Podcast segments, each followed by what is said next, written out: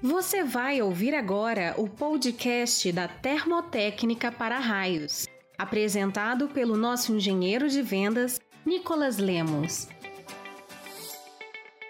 No podcast de hoje, falaremos sobre como fazer a nossa captação em telhados muito inclinados. Eu sou Nicolas Lemos e seja muito bem-vindo. É muito comum, durante a execução de projetos, encontrarmos situações com as quais precisamos ir além do óbvio para encontrar a solução adequada. Esse é o caso da captação em telhados muito inclinados. Telhados de chalés, tendas metálicas, telhados estilo americano ou europeu são os campeões quando o assunto é complicar a vida dos projetistas de SPDA.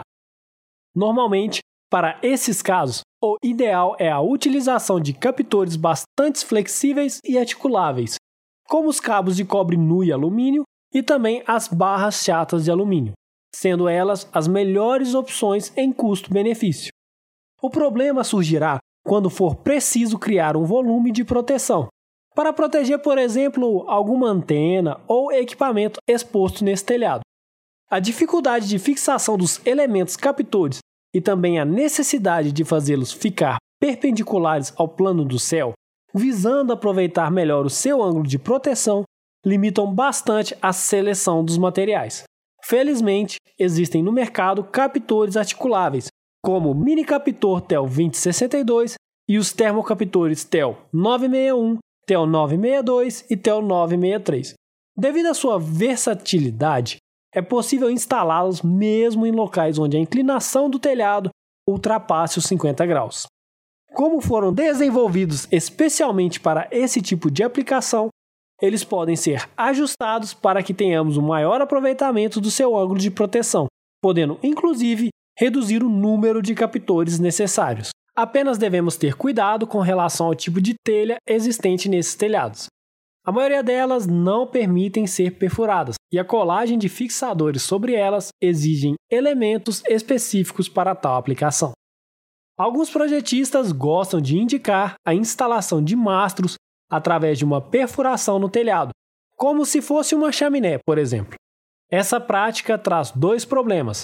O primeiro é que, mesmo que exista uma excelente vedação no ponto em que o mastro penetra no telhado, a água da chuva pode infiltrar-se pela conexão do mastro com o captor Franklin, fazendo com que ela escorra pelo interior do tubo e atinja o sótão.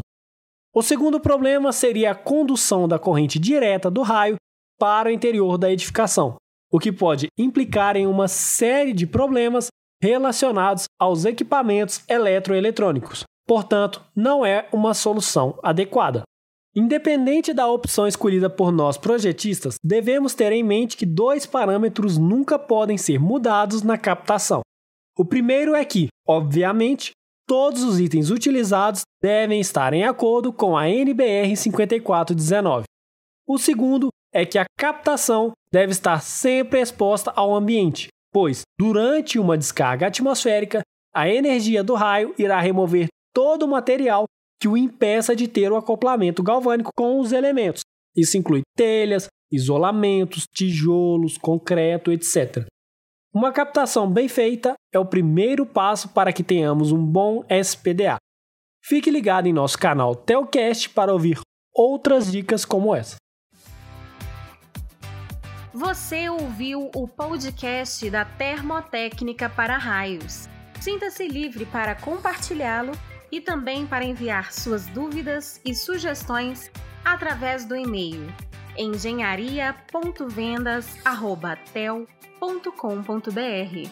Não deixe de conferir o nosso site e redes sociais para se manter sempre atualizado em SPDA.